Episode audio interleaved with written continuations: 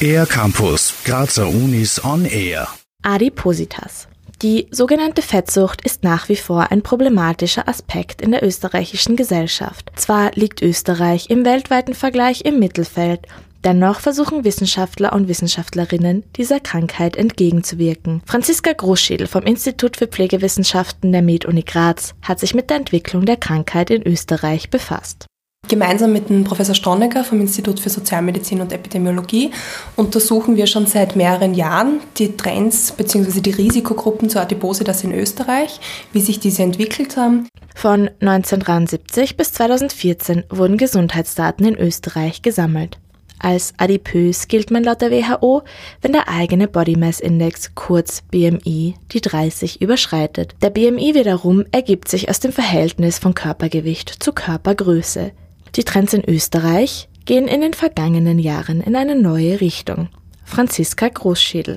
Äh, wir haben zum Beispiel feststellen können bei den Trends, dass im Jahr 1973 bis äh, in die 90er Jahre, dass da bei der Adipose, dass da sich da kaum etwas getan hat. Also die Ergebnisse sind relativ stabil geblieben und erst Anfang der 90er Jahre hat äh, die Adipositas-Prävalenz, also die Rate der Erkrankten, so stark zugenommen. In Österreich sind mittlerweile rund 16 Prozent von der Krankheit betroffen. Bis zum Jahre 2007 war die Rate bei den Frauen höher als bei den Männern. Mittlerweile hat sich dieser Trend aber umgekehrt und die Adipositas-Rate bei den Männern ist weiter gestiegen, wobei sie bei den Frauen in etwa gleich geblieben ist. Weitere Trends sind zudem in Alters- und Bildungsgruppen zu beobachten.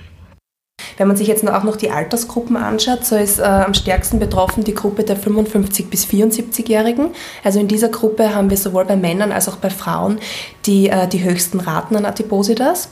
Und ähm, Adipositas ist, ähm, ist ein großes soziales Thema auch, ja, weil vor allem sozial benachteiligte Menschen stärker von Adipositas betroffen sind. Bei Männern in der ältesten Altersgruppe, nämlich äh, 75 plus, die äh, einen hohen Bildungslevel haben. In dieser Gruppe war der Anstieg der Adipositas-Prävalenz am höchsten. Die Ursachen für die Unterschiede in Gender, Alter und sozialem Status lassen sich durch eine einzige Studie nicht ermitteln. Die Forscherinnen und Forscher vermuten vielmehr eine Mischung aus vielen Faktoren. Zum Beispiel nehmen Frauen präventive Maßnahmen meist besser an als Männer und sozial benachteiligte Gruppen können sich oft keine gesunde Lebensweise leisten. Interessanterweise sorgt politische Instabilität ebenfalls für eine Zunahme des Body Mass Index, sowohl bei Frauen als auch bei Männern. Für den R-Campus der Grazer Universitäten Benedikt Hitter. Mehr über die Grazer Universitäten auf ercampus-graz.at